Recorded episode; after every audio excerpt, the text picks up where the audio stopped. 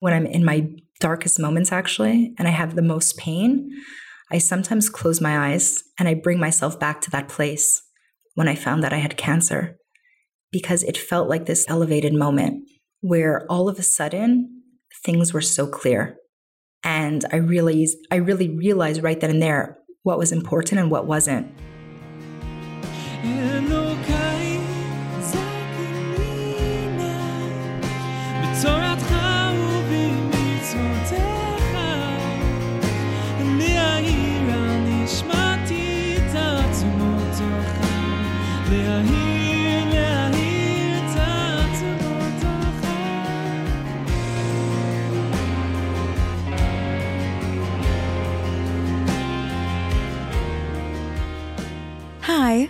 I'm Tanya, and you are listening to Human and Holy, a podcast where we discuss the deepest parts of Torah, not just as scholars, but also as human beings.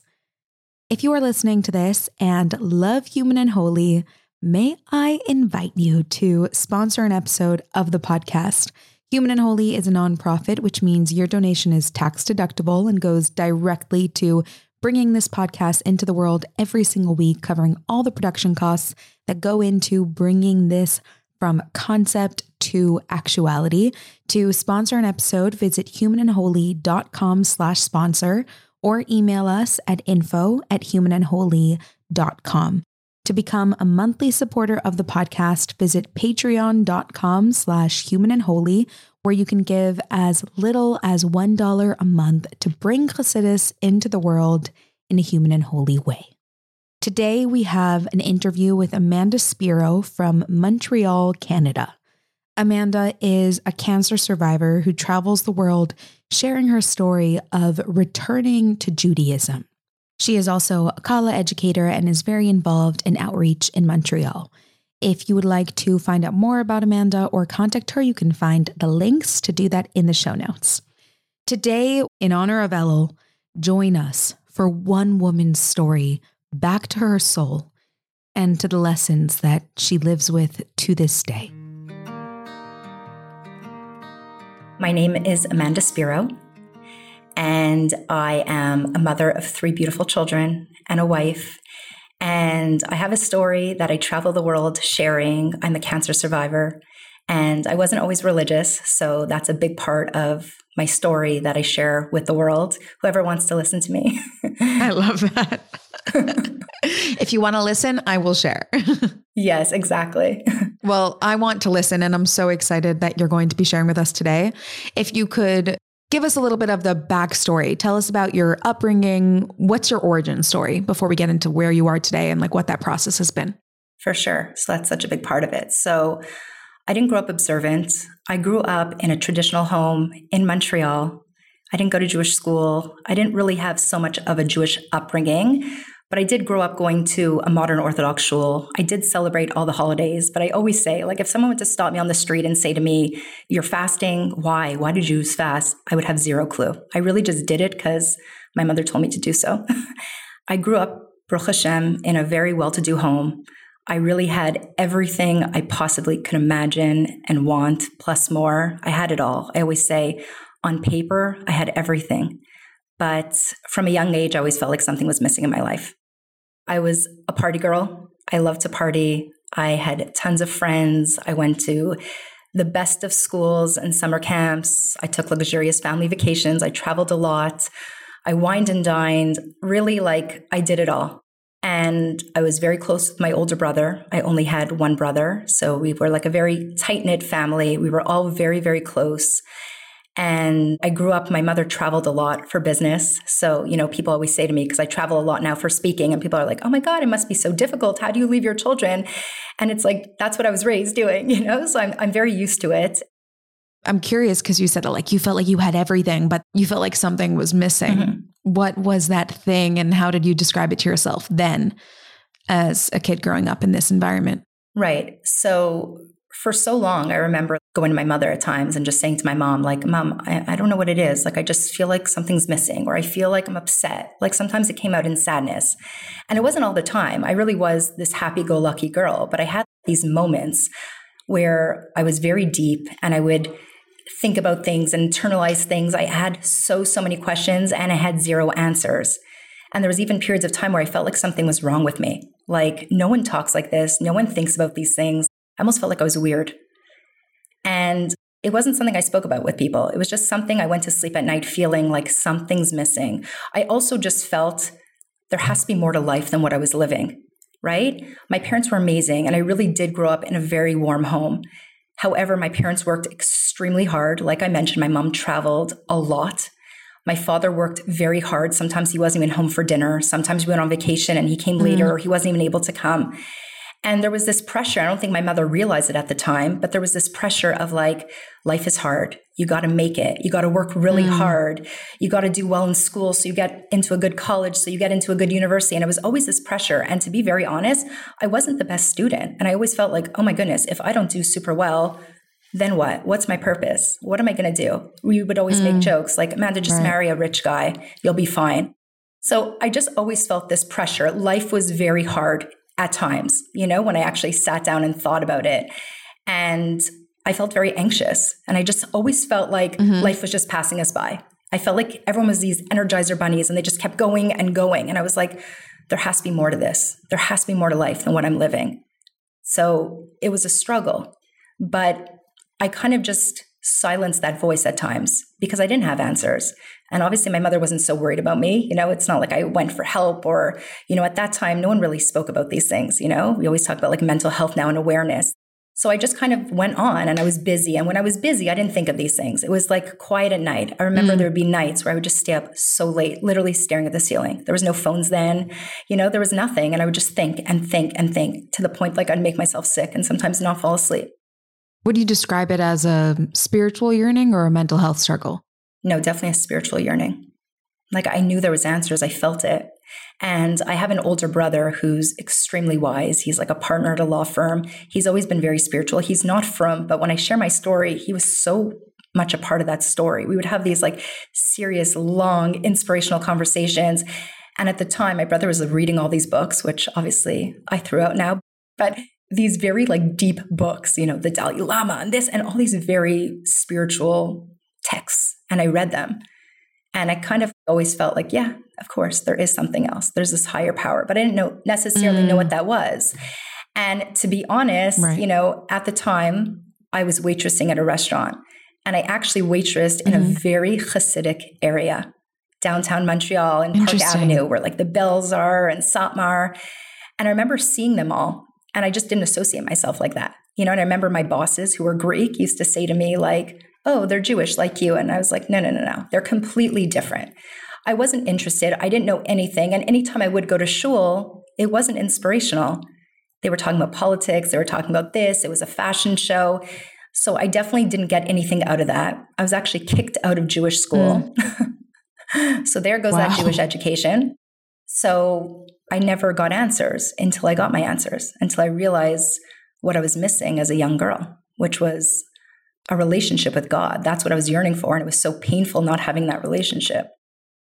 When did you begin to really honor and explore that yearning that you were feeling? Was there something that sparked it? Absolutely. So, so much of my story is divine providence. I always say I am so blessed Hashem just gave me everything on a silver platter. Like one thing led to the next, which led to the next. So I would say my story really began when I was 17 years old. And my best friend passed away in a car accident. And already, mm. like I mentioned, life felt hard. Things didn't make sense. I couldn't understand anything that was going on in the world. And then my best friend passed away. And she was actually the only one that I'd have these conversations with. She herself, obviously, was a very special soul.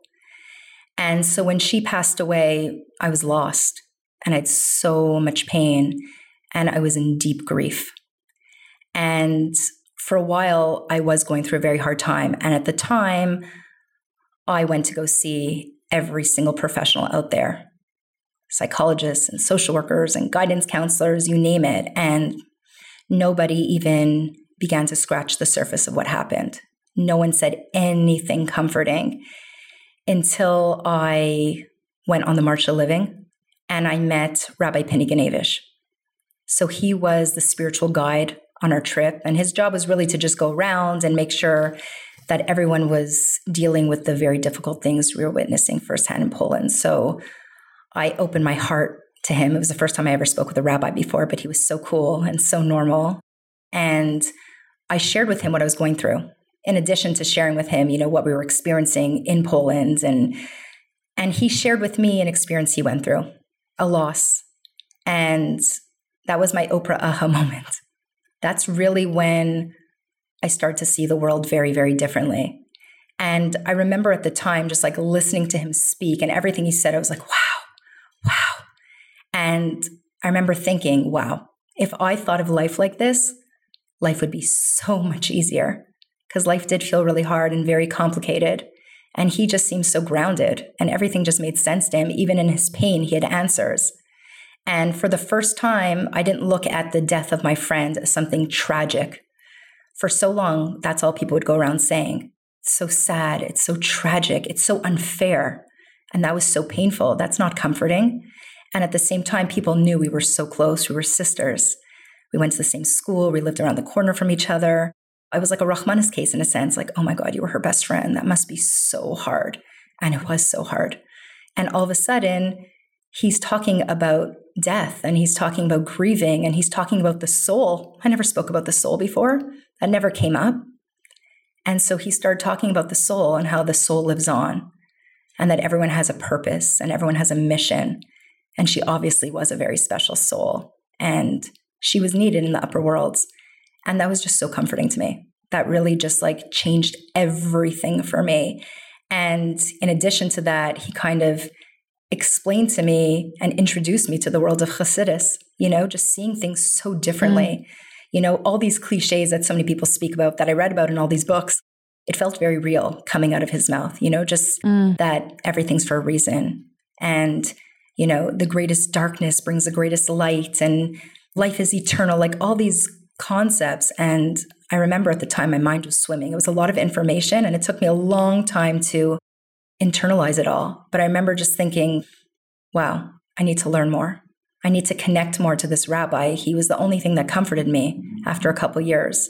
And so I stayed in touch with him and we built a very strong, close relationship. And I met his entire family, and they're a huge family, and they're all so wise and they have so much to share. And that was really the first step of the journey of just connecting to this Chabad rabbi. Mm. And it was the first time that the language of the soul had come into your grief journey. Like Absolutely. it was always just about the finality of the death. And then suddenly it was also about her soul and exactly her soul's mission and exactly. your soul too. Exactly. How did that segue into you beginning your journey to Judaism? Why didn't it stop there with the grief of your friend and the comfort that it brought you in that way? So I always say my story happened very slowly, and I'm so grateful it did. And actually, there were times that Rabbi Pinney would like stop me, and he's like, You're moving too quick. And I always tell people, like, for something to really be long lasting, you really have to internalize it. And to internalize these big concepts, it takes time. And so at the same time, I always say how naive I was and like misinformed about Judaism. Like, I didn't even know that someone could become religious, really. And he never put pressure on me, ever. He just showed me the beauty, him and his wife and his family, of all the mitzvahs. And I remember thinking at the time, like anything I would learn, I'd be like, wow, that's so beautiful. Wow, that makes so much sense. But I didn't know that I could become religious. And then I guess what really changed is years later, I was diagnosed with cancer. And oh. my first intuition was, I'm going to call Rabbi Pinney. He's going to get it. I was really worried. I remember the hardest part of the whole diagnosis was what are people going to say to me? First, I lost my best friend just a couple years ago, and now I have cancer. They're really going to think I'm like a Rahmanis case, you know? And I knew he would just have the words because he had it last time. It was so comforting. And so I reached out to him. And of course, he was very comforting. And then he invited me to stay with his family for the weekend at their cottage for Shabbos, which was something I never did before. I used to go there for Shabbos all the time. I became a friend of theirs. I never looked at them like, oh, they're religious and I'm not. They just happen to be friends. They're amazing cooks, amazing environment. I really enjoyed going there. And I always say I had the best of both worlds because they were only in Montreal in the winter. In the summer, they would go to their cottage. Mm. So I'd always go in the winter, and Shabbos starts really early. So I'd go there and I'd like enjoy a beautiful, inspiring, delicious Shabbos dinner. And then I remember going home, taking a nap, waking up, getting dressed, having friends over, drinks, hitting up the clubs, going out. Like I had a whole other life. I was basically living two lives without even Mm. realizing it. So I always said, like, I had the best of both worlds. And then I stayed with him for Shabbos after I got sick. And this time it was at their cottage. So I slept there. And that was my first real Shabbos. And I've kept Shabbos ever since. and it was really just an amazing, amazing Shabbos. It was also a very overwhelming time for me where everyone just started finding out about my diagnosis. I was just about to start treatment. You know, it was so nice, but there was so much. Like people were reaching out and Facebook messages. I always say, like, I could have opened up a florist. Like my house was filled with flowers. Every day, people were just dropping off Mm. flowers. And it was overwhelming. Till this day, I'm so touched by everyone, but it was a lot. And I just remember getting away in nature on Shabbos. No one could reach out to me. I turned off my phone and I really experienced what Shabbos was. And it was totally unplugging and connecting to something deeper. And it was such a comfort to me. Until this day, Shabbos is so much part of my healing. And so that was really my first Shabbos. And then fast forward, I just kept learning more and wanting to take on more. And I would take something on and then I'd take something else on. But the truth is, everything just kind of happened on its own, you know, from I started wearing a wig, for example, obviously, right? I lost, I mean, not obviously, but I lost all my hair undergoing serious treatment and I was completely bald. And so I was introduced to the world of wigs, right? And I met a Sheitelmacher who till this day is my friend.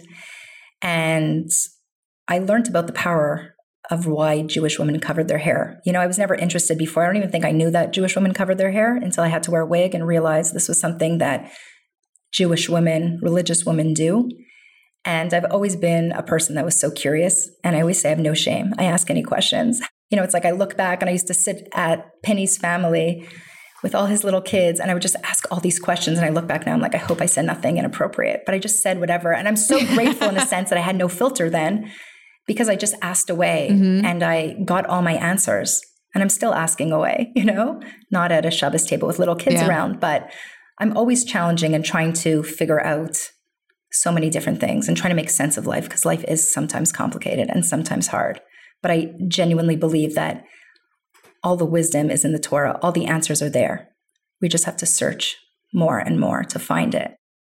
How old were you when this was going on, when you were diagnosed and you kept Shabbos for the first time and began to really connect to it in a practical way?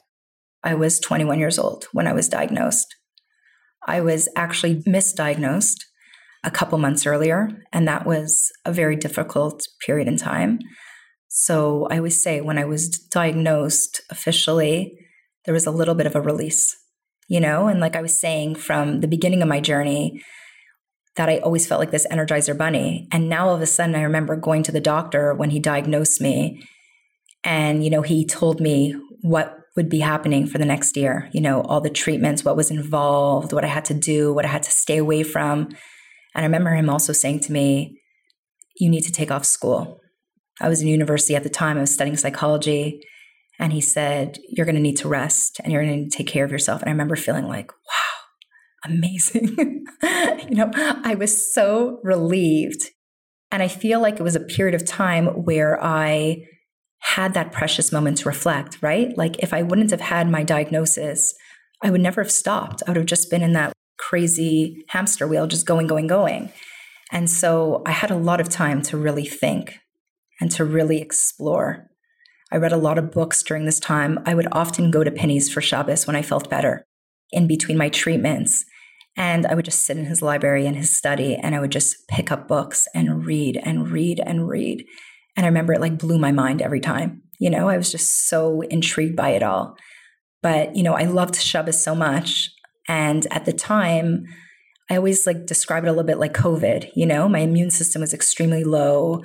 I wasn't allowed to touch Mm. anyone at the time. I often had to wear a mask. So COVID was very easy for me because I was used to it. I was like in quarantine in a sense. You know, there were times that I just had to stay home. And so Shabbos was the best thing, but I didn't have that inner conflict of going out. I used to go out all the time. I would never miss a party, and there's parties all the time. So I would go to sleep super early, and my mother was super supportive. And she said, You enjoyed Shabbos so much. Let's make Shabbos the following week.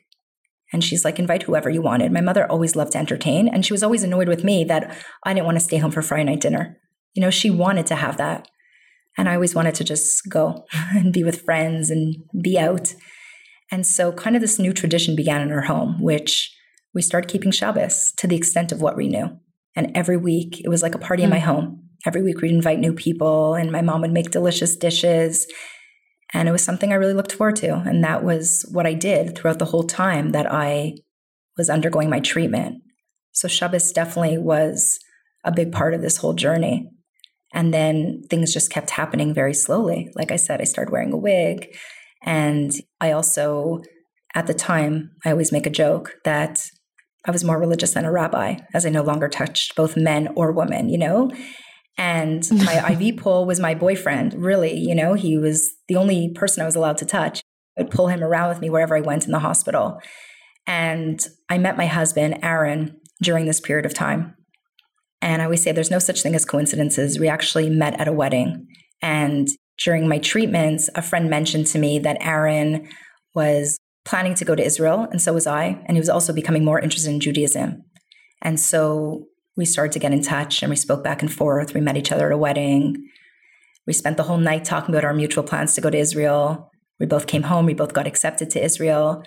But my point is, is that we were Shomer Nagia by default because we weren't allowed to touch. Mm.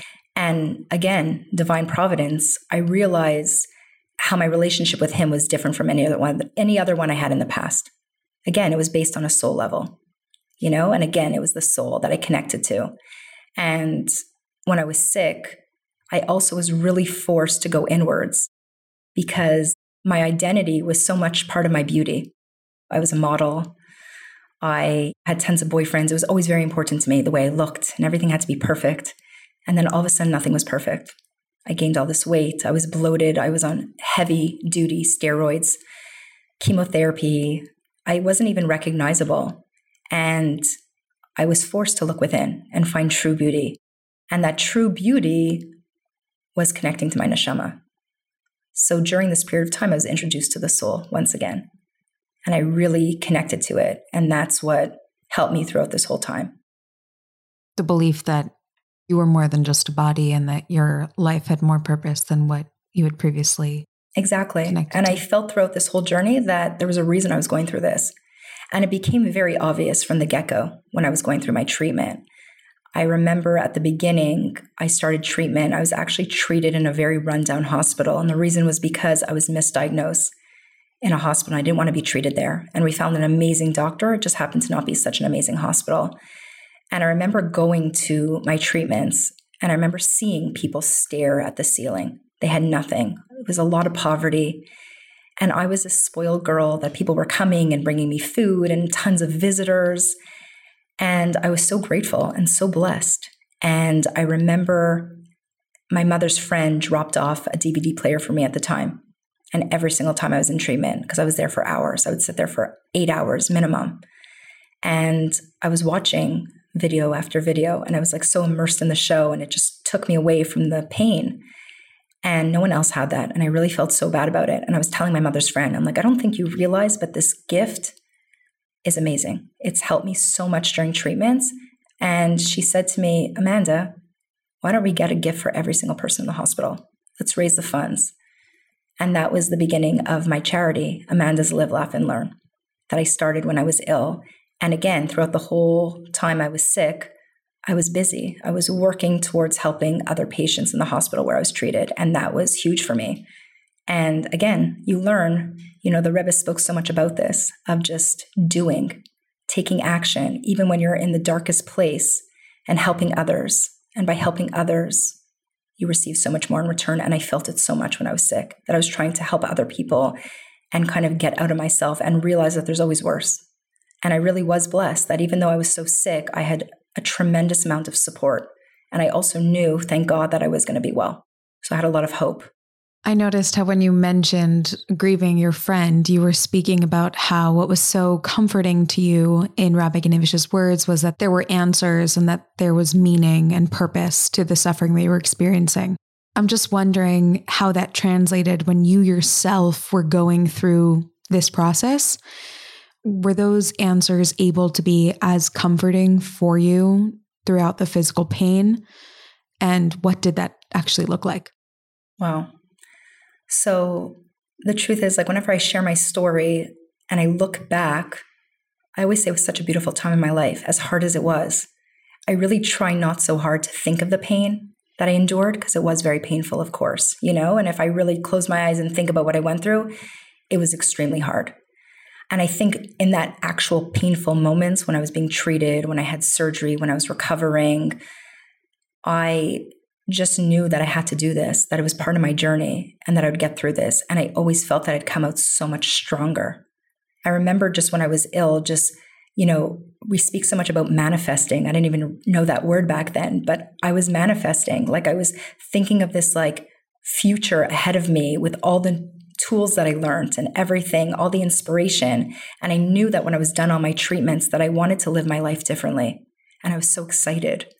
I was planning on going to Israel. I was keeping Shabbos. I knew that I wanted to marry someone that was Shomer Shabbos, and I, I didn't know one person that was Shomer Shabbos. So I was so excited to find that person.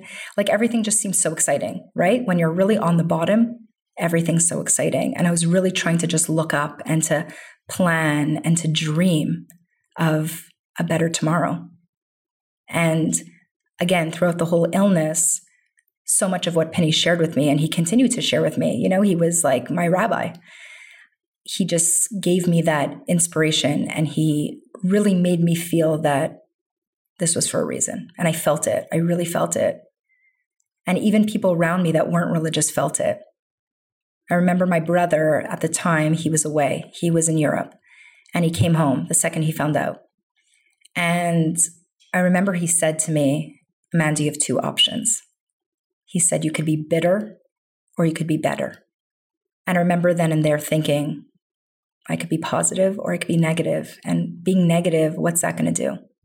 And I remember thinking, if I have a positive mindset, this is going to be so much easier because this is a long journey. It's not like a week or a day. This is over a year. This is not being in school, not being in social events, being a lot on my own. I had a lot of alone time. But it was such a gift. Being alone in your thoughts and really going deep and inwards and realizing what you really want. I didn't really know what I wanted in life.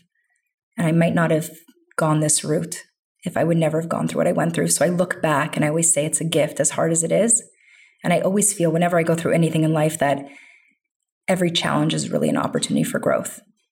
And again, the more I learned and the more I'm learning, everything just seems to make sense where before nothing made sense, right? Like we know we're in Gullus, we know life is hard. So every time life gets hard or I have a moment, it's normal. Life isn't meant to be easy. It's like we have this expectation that life is supposed to be easy. So every time it doesn't go our way, we're so frustrated. We find it so hard, but really, we're in a hard time.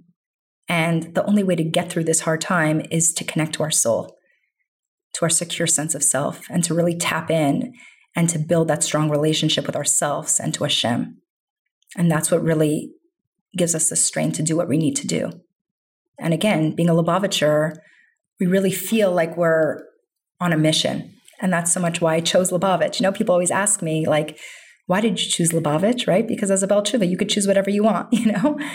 And I love that idea, that idea of being there for others. And, you know, growing up, my mother always raised me to do good. And it almost was innate. And when I became frum and knew that this is something we do and this is a mitzvah, it felt in total alignment with who I am. And I don't know, till this day, you know, just this mission, being charged with this mission to just do whatever we can to bring people closer to finding themselves and to connecting to their soul and building a relationship with God, because that's really it. I really believe that's the answer to anything.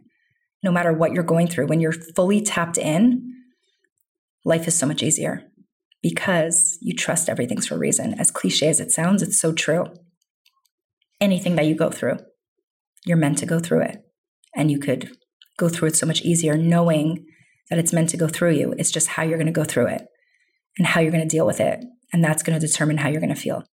How did that awareness of your soul pan out post healing? Once you were out of the woods, you were out of that daily experience of pain, of introspection, of pausing everything else in your life.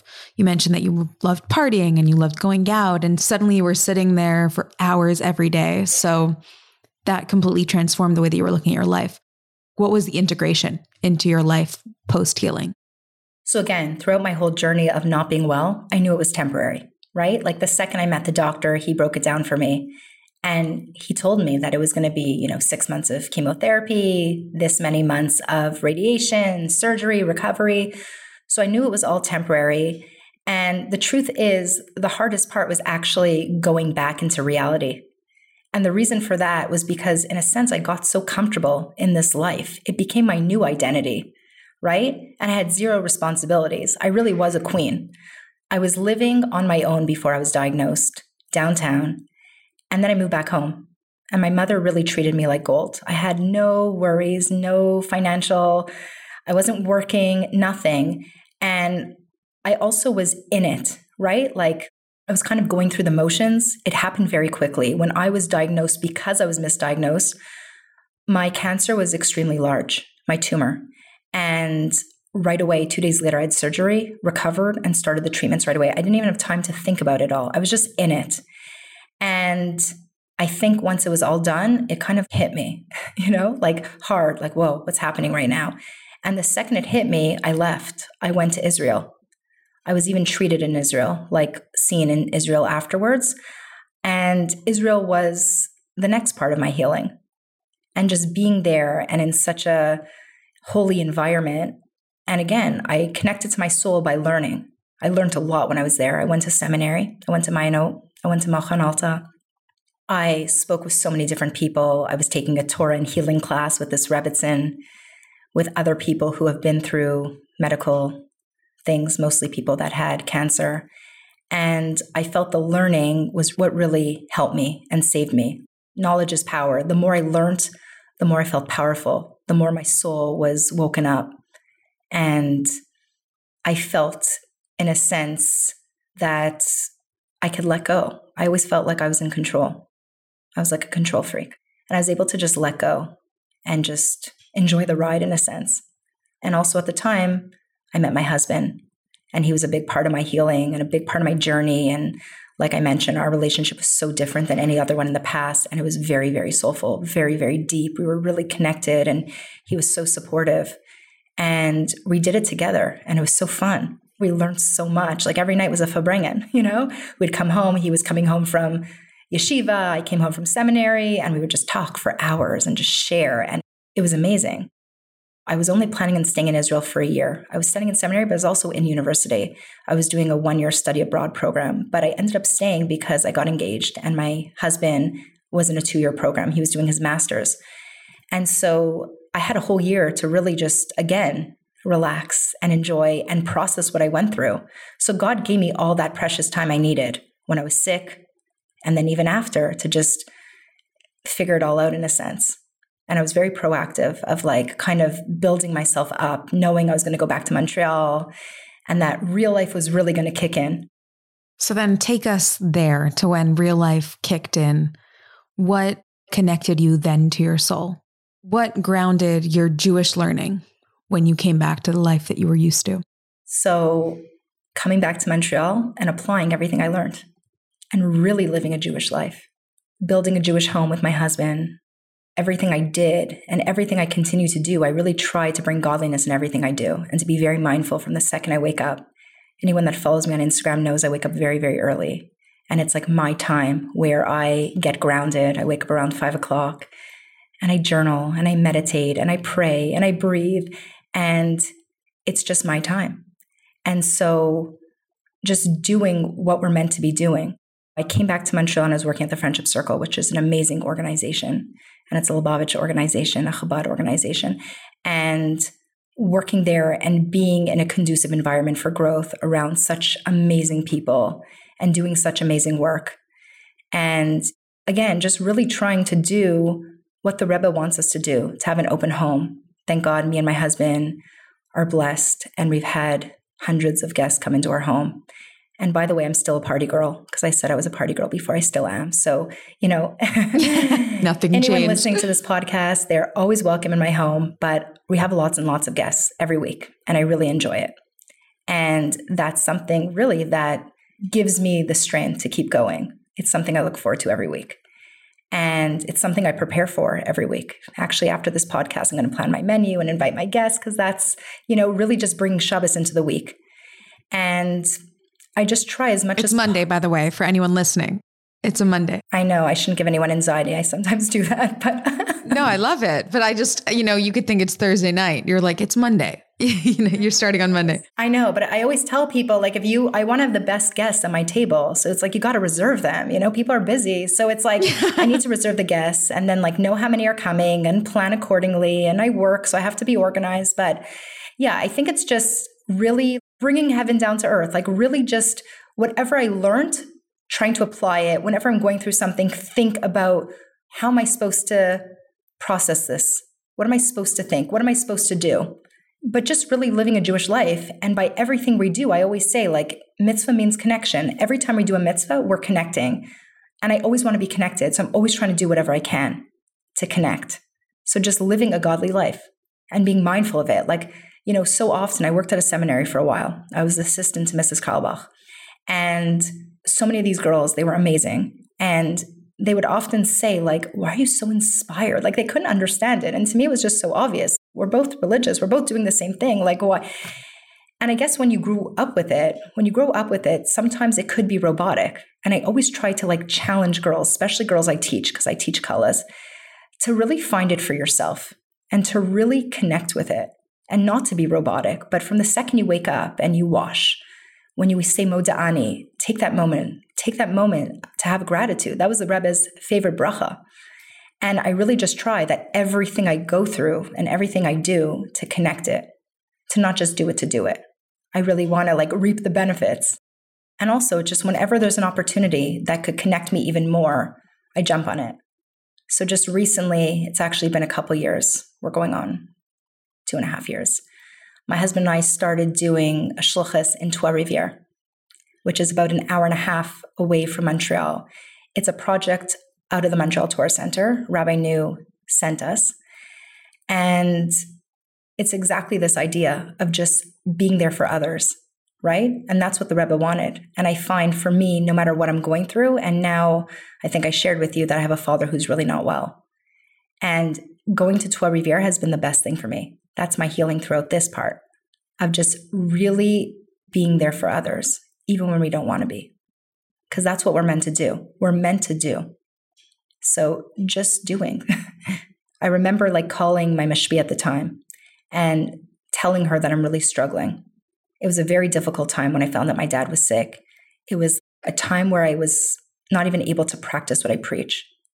And I was, again, like on this new journey of trying to connect and to tap in. And it was hard. And I remember her saying to me, just keep going, just keep doing. Until this day, that's what I do. just keep going, you know? And I make the precious time to reflect and to think about things and to talk things through. But I do. I'm a doer. And I find that's been super helpful for me. I was wondering if it's been difficult for you to maintain the inspiration that you experienced when you first became religious, when you first had your whole initial healing journey, grief journey. Is that what your path has been to maintaining the inspiration? If not, has it been hard? What have the challenging moments, the dry spells of inspiration looked like, and how have you moved through them? So, I've been very grateful that I really haven't had so many moments except for the moment when I found that my dad was very ill. That was a very difficult moment, but I knew what it was like not being from and not believing and how hard and painful that was. So I knew I couldn't return to that place. I knew, if anything, again, that if I'm in this very uncomfortable place, it means that there is so much room for growth. And it means that I have to connect even deeper. So, till this day, whenever I struggle, and I'm human and I definitely have my struggles, what do I do? I connect even more. I really try hard to go deep.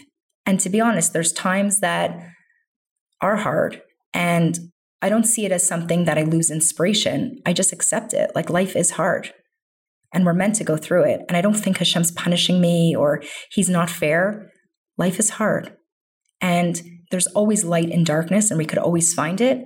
Sometimes it's hard. And in those moments that it's too hard for me, I kind of just surrender to the pain and I allow myself to go through it. And sometimes it's very healing, right? They say when you cry, toxins come out. I cry a lot. you know, it's very painful to watch my father go through what he's going through. He has Alzheimer's. He got it very, very young. And I've been actively building this toolkit, toolbox. I always talk about my toolbox.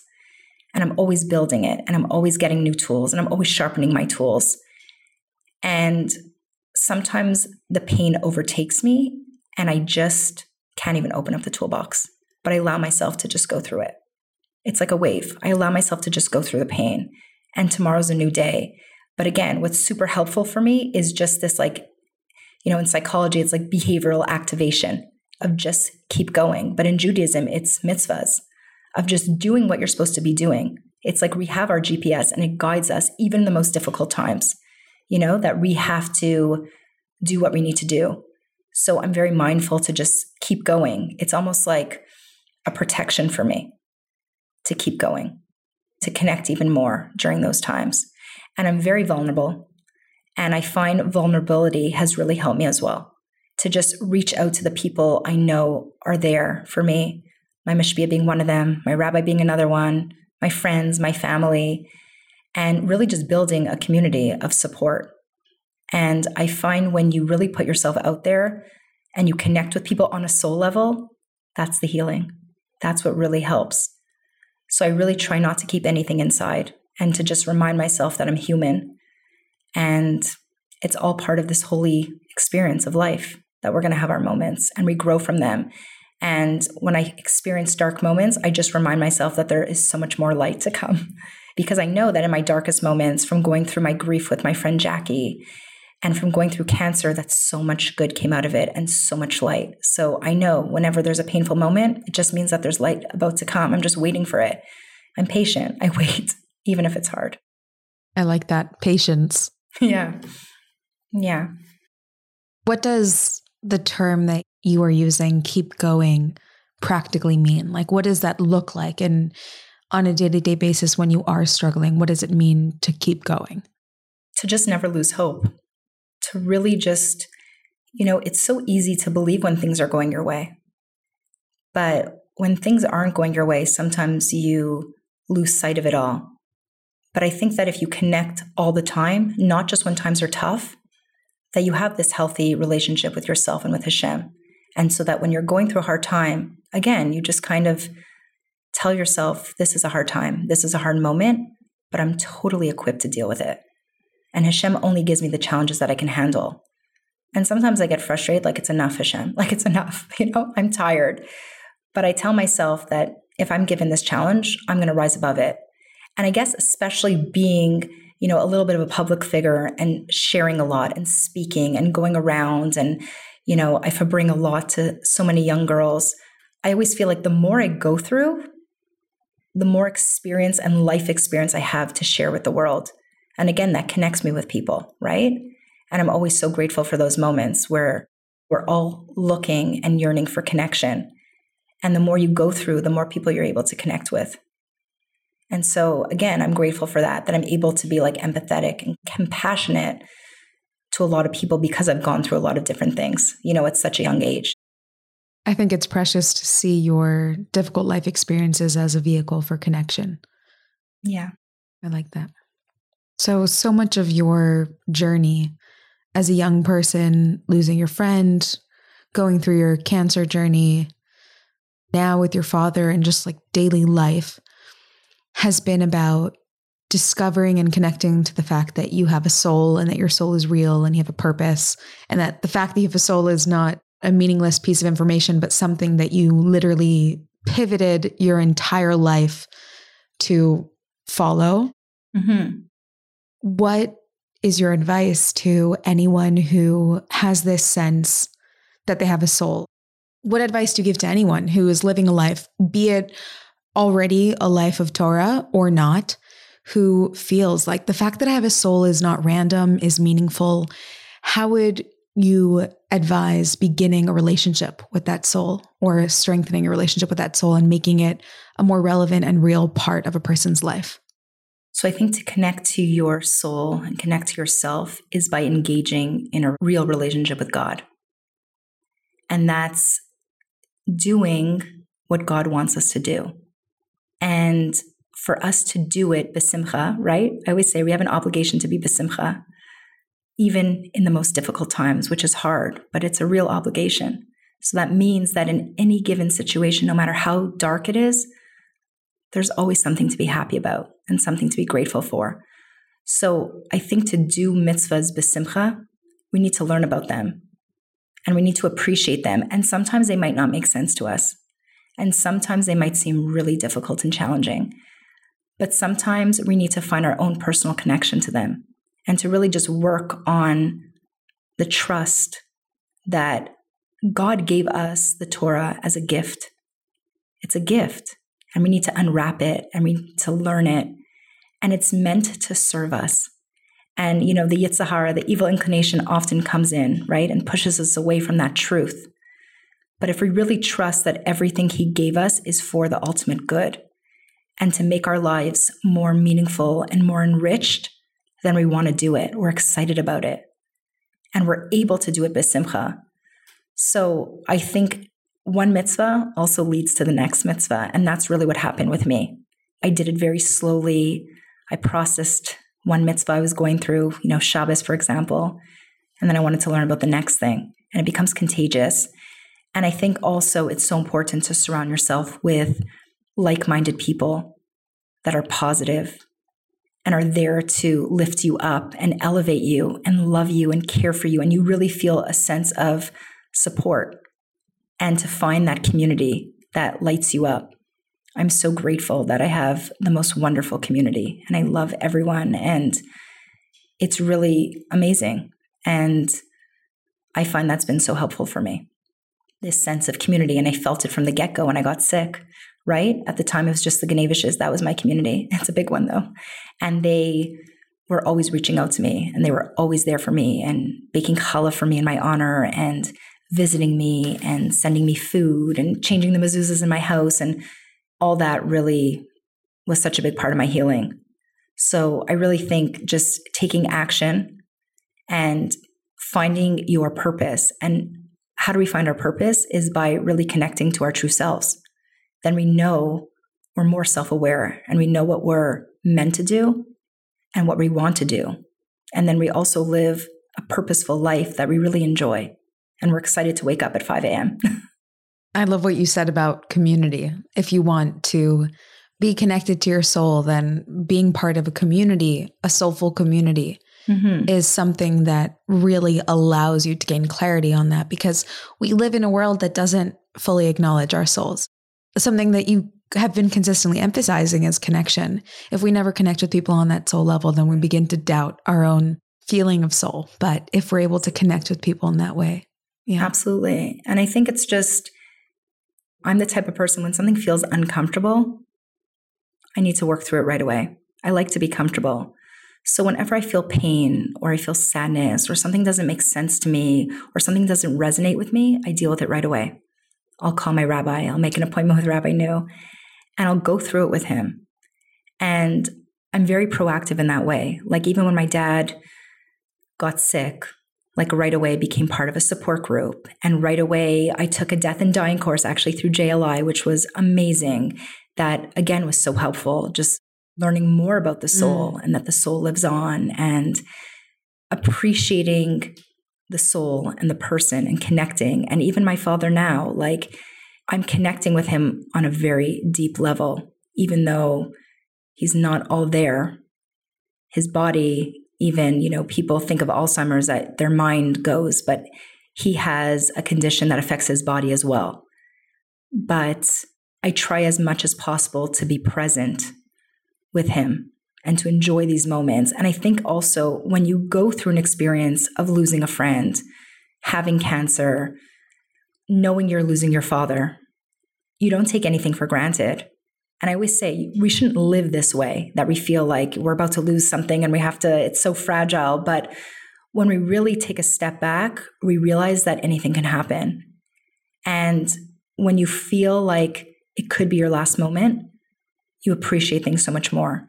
And I'm human. I sometimes lose that inspiration and I, you know, might get annoyed with nonsense. it happens. How could you? I do. I do. It happens. Of course. I sometimes always say, I'm like, I find those little things that creep in on me every day, those little struggles are sometimes so much mm. harder than like big things for, for sure. me. Like my kids fighting is the biggest trigger for me. Like I can't. It's too emotional for me. I have zero tools to deal with it. I cry, I can't handle it. Like I definitely have my moments where, you know, I struggle with little things here and there.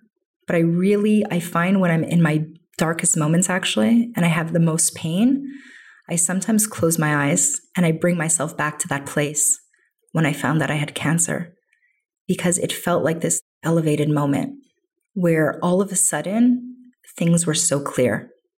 And I really realized right then and there what was important and what wasn't. It's like when you think about the day to day things that get to us or bother us. Oh, I heard this person said this and this is so ridiculous. And did you hear? It's like, no, nothing affected me. And for so long, actually, I felt invincible. Like nothing affected me, nothing could get in my way. And then over time, you kind of lose those, I want to say, like spiritual muscles. So when I feel like I'm losing it, I try to rebuild it and get stronger and stronger, you know? And of course, you have those moments that bring you down. And then again, you got to get back up. It's like I always use that analogy of like, you know, people that go to the gym and they build their strong muscles. They can't just stop going to the gym no matter how good they look. So I feel like it's the same thing for me. No matter how inspired I am, it's ongoing and there's so much to learn and I want to learn more. It's exciting for me. I always sometimes feel like I don't have enough time. There's so much I want to learn. There's so much what I want to do, you know? So it's this ongoing journey, right? And yeah, it's the journey of life. So you're still an energizer bunny, but now you're a soulful energizer bunny. I love that. No. Yeah, kind of. Yeah. kind of. But you know, it's like my work of always trying to be less busy. That's always something I struggled with. Like I'm always busy, busy, busy. And still to this day, especially, you know, being a Lubavitcher, there's always so much opportunity. There's always something to do. Yeah. You know, sure. like I have friends who aren't religious and sometimes they're like, oh, I'm so bored. I'm like, I don't even know what that means. Like, how could you be bored? There's so much to do. There's, you know, if I turn on my phone, there's this Tehillim to do and big challah for this person. And you know how it is. This one needs to come for Shabbos. This one wants to learn. And it's amazing. But sometimes I've learned to say no because sometimes I feel like I'm getting back to that place where I become mm. that energizer bunny and I'm going and I'm going and I'm not taking that precious moment to reflect. And I really believe we all need that time. That those moments are so precious. That's where we're able to listen to that inner voice that gets silenced. And that's yeah. when we really connect to the soul in those quiet moments. And that soul kind of talks to us and tells us what we need and what we want to do and what we should be doing. We kind of have that clarity in those moments. It's those present moments, those quiet moments. So, ones you've been speaking about just doing as a way of getting through challenging times. But in mm-hmm. order to be able to do that intentionally, you're saying knowing how to slow down and listen so that you can actually give to the world in a way that is intentional and is thoughtful and is reflective of your soul. Absolutely. And just like being true to yourself. You can only be true to yourself when you have a real relationship with yourself and you know what yourself needs and what it wants. So you need to take those precious moments. What's interesting is that sometimes God gives them to us. Mm-hmm. You know, mm-hmm. sometimes we get to choose them on our own, but in your case, you didn't choose it. It it chose you, but then it ended up being your gift. Absolutely. And I, I feel even till this day a sense of responsibility that I went through what I went through and I'm going through what I'm going through to share with the world. And I feel like that's my personal mission. And sometimes it's very hard. Sometimes it's uncomfortable. Sometimes, I don't know, you know, getting in front of people and just sharing and being so vulnerable is not always easy. But I remind myself it's not about me. I went through this for a reason. And I literally feel charged with a mission and purpose. And again, before I was religious, I really didn't know what I was going to do. I kind of always felt like, oh my goodness, I'm never going to make it in life. Like, I'm never going to be that lawyer, that doctor, right? That's really the value system. And I kind of always felt like I wasn't enough. And interesting enough, what I loved doing was always helping people and being there for others. I actually got an award when I was a young girl as who did the most community service. I loved going to the hospital and visiting people. It was just natural for me. And so then when I became a Lubavitcher and learned about what we do and what we're expected to do and what's good for us, it felt right. It felt so natural. The whole journey just felt so real and so natural. Like I felt like I arrived where I'm supposed to be. And now I'm still learning, you know? And often people will come up to me and they'll ask me certain questions. I'm like, I have no clue. They're like, how do you not know? I'm like, I'm still learning. There is so much to learn. And I find it exciting. You know, sometimes like there's baal teshuvas that are like nervous or they feel uncomfortable that they don't know. I'm like, I'm totally cool with it. It's it's part of it all. I can't expect to know what someone that grew up in Beis Rivka knew. But it's connecting again to those people and learning from them and them helping me along my journey that helps me connect even more. Thank you, Amanda. Thank you for sharing your story. Thank you for showing up to give of that part of yourself and being a reminder that we are souls and that means something in our lives. And we could be connected to that throughout our lives, not just by virtue of our habits, but in a really intentional and meaningful way. Yes, absolutely. Thank you. Thank you.